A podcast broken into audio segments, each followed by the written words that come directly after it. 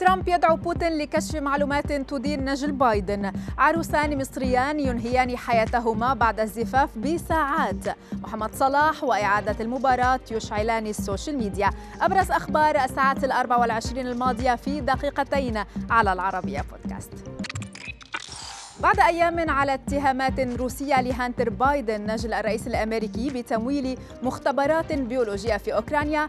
دعا دونالد ترامب الرئيس الروسي إلى الكشف عن أي معلومات مسيئة قد تكون لديه بشأن هانتر. الرئيس الأمريكي السابق جدد في مقابلة صحفية تأكيده على أن زوجة رئيس بلدية موسكو الراحل يوري لوسكوف قدمت 3.5 ملايين دولار لهانتر وعائلته في محاولة لكسب ود بايدن. فيما وصف ترامب هذا المبلغ بالضخم مطالبا بوتين بالرد على هذا الأمر ودعاه أيضا إلى فتح أنشطة نجل بايدن علنا. ما زالت صفعة الأوسكار تثير جدلا واسعا على ال social media والجديد هذه المرة التعليق الأول لزوجة ويل سميث بعد الحادثة والذي اتسم بدرجة كبيرة من الغموض. جيدا سميث كتبت عفوا. كتبت في منشورها عبر إنستغرام قائلة هذا موسم الشفاء وأنا هنا من أجل ذلك ولم ترفق هذه العبارة بأي كلمات إضافية حتى أنها عطلت إمكانية التعليق على المنشور. فيما فسر البعض كلماتها على أنها دعوة للتسامح بعد الحادثة التي صفع فيها زوجها مقدم حفل الأوسكار لأنه سخر منها.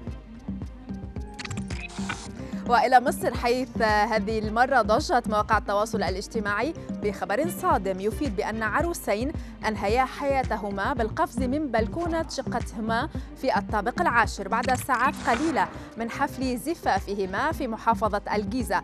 وسائل إعلام أشارت إلى أن التحقيقات الأولية كشفت عدم وجود شبهة جنائية وراء الواقعه فيما افادت تقارير بأن السلطات المختصة ستستمع إلى أقوال أسرة المتوفين لمعرفة أسباب الحادثة وسط حالة من الذهول والصدمة يعيشها الشارع المصري بسبب ما حصل.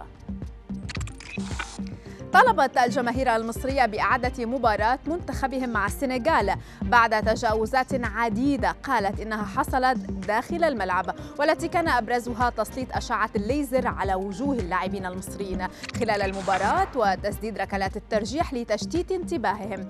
الاتحاد المصري أعلن في بيان تقديمه شكوى رسمية ضد نظيره السنغالي قبل انطلاق المباراة بعدما تعرض منتخب الفراعنة للعنصرية. مشيرا إلى أن الجماهير السنغالية الإسرائيلية أرهبت اللاعبين من خلال إلقاء الزجاجات والحجارة عليهم أثناء عملية الإحماء.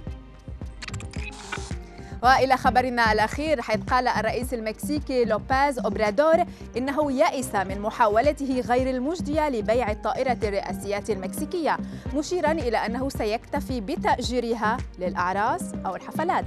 صحيفة واشنطن بوست الأمريكية نقلت عن أوبرادور قوله إن الحكومة لم تتمكن من بيع الطائرة الرئاسية بونغ 787 والتي يصفها بأنها فاخرة أكثر من اللازم ويرفض استخدامها. وأضاف أن بيع الطائرة صعب لأنها مصممة حسب الطلب فيما تشير تقارير إلى أن الرئاسة المكسيكية اشترتها بنحو 200 مليون دولار.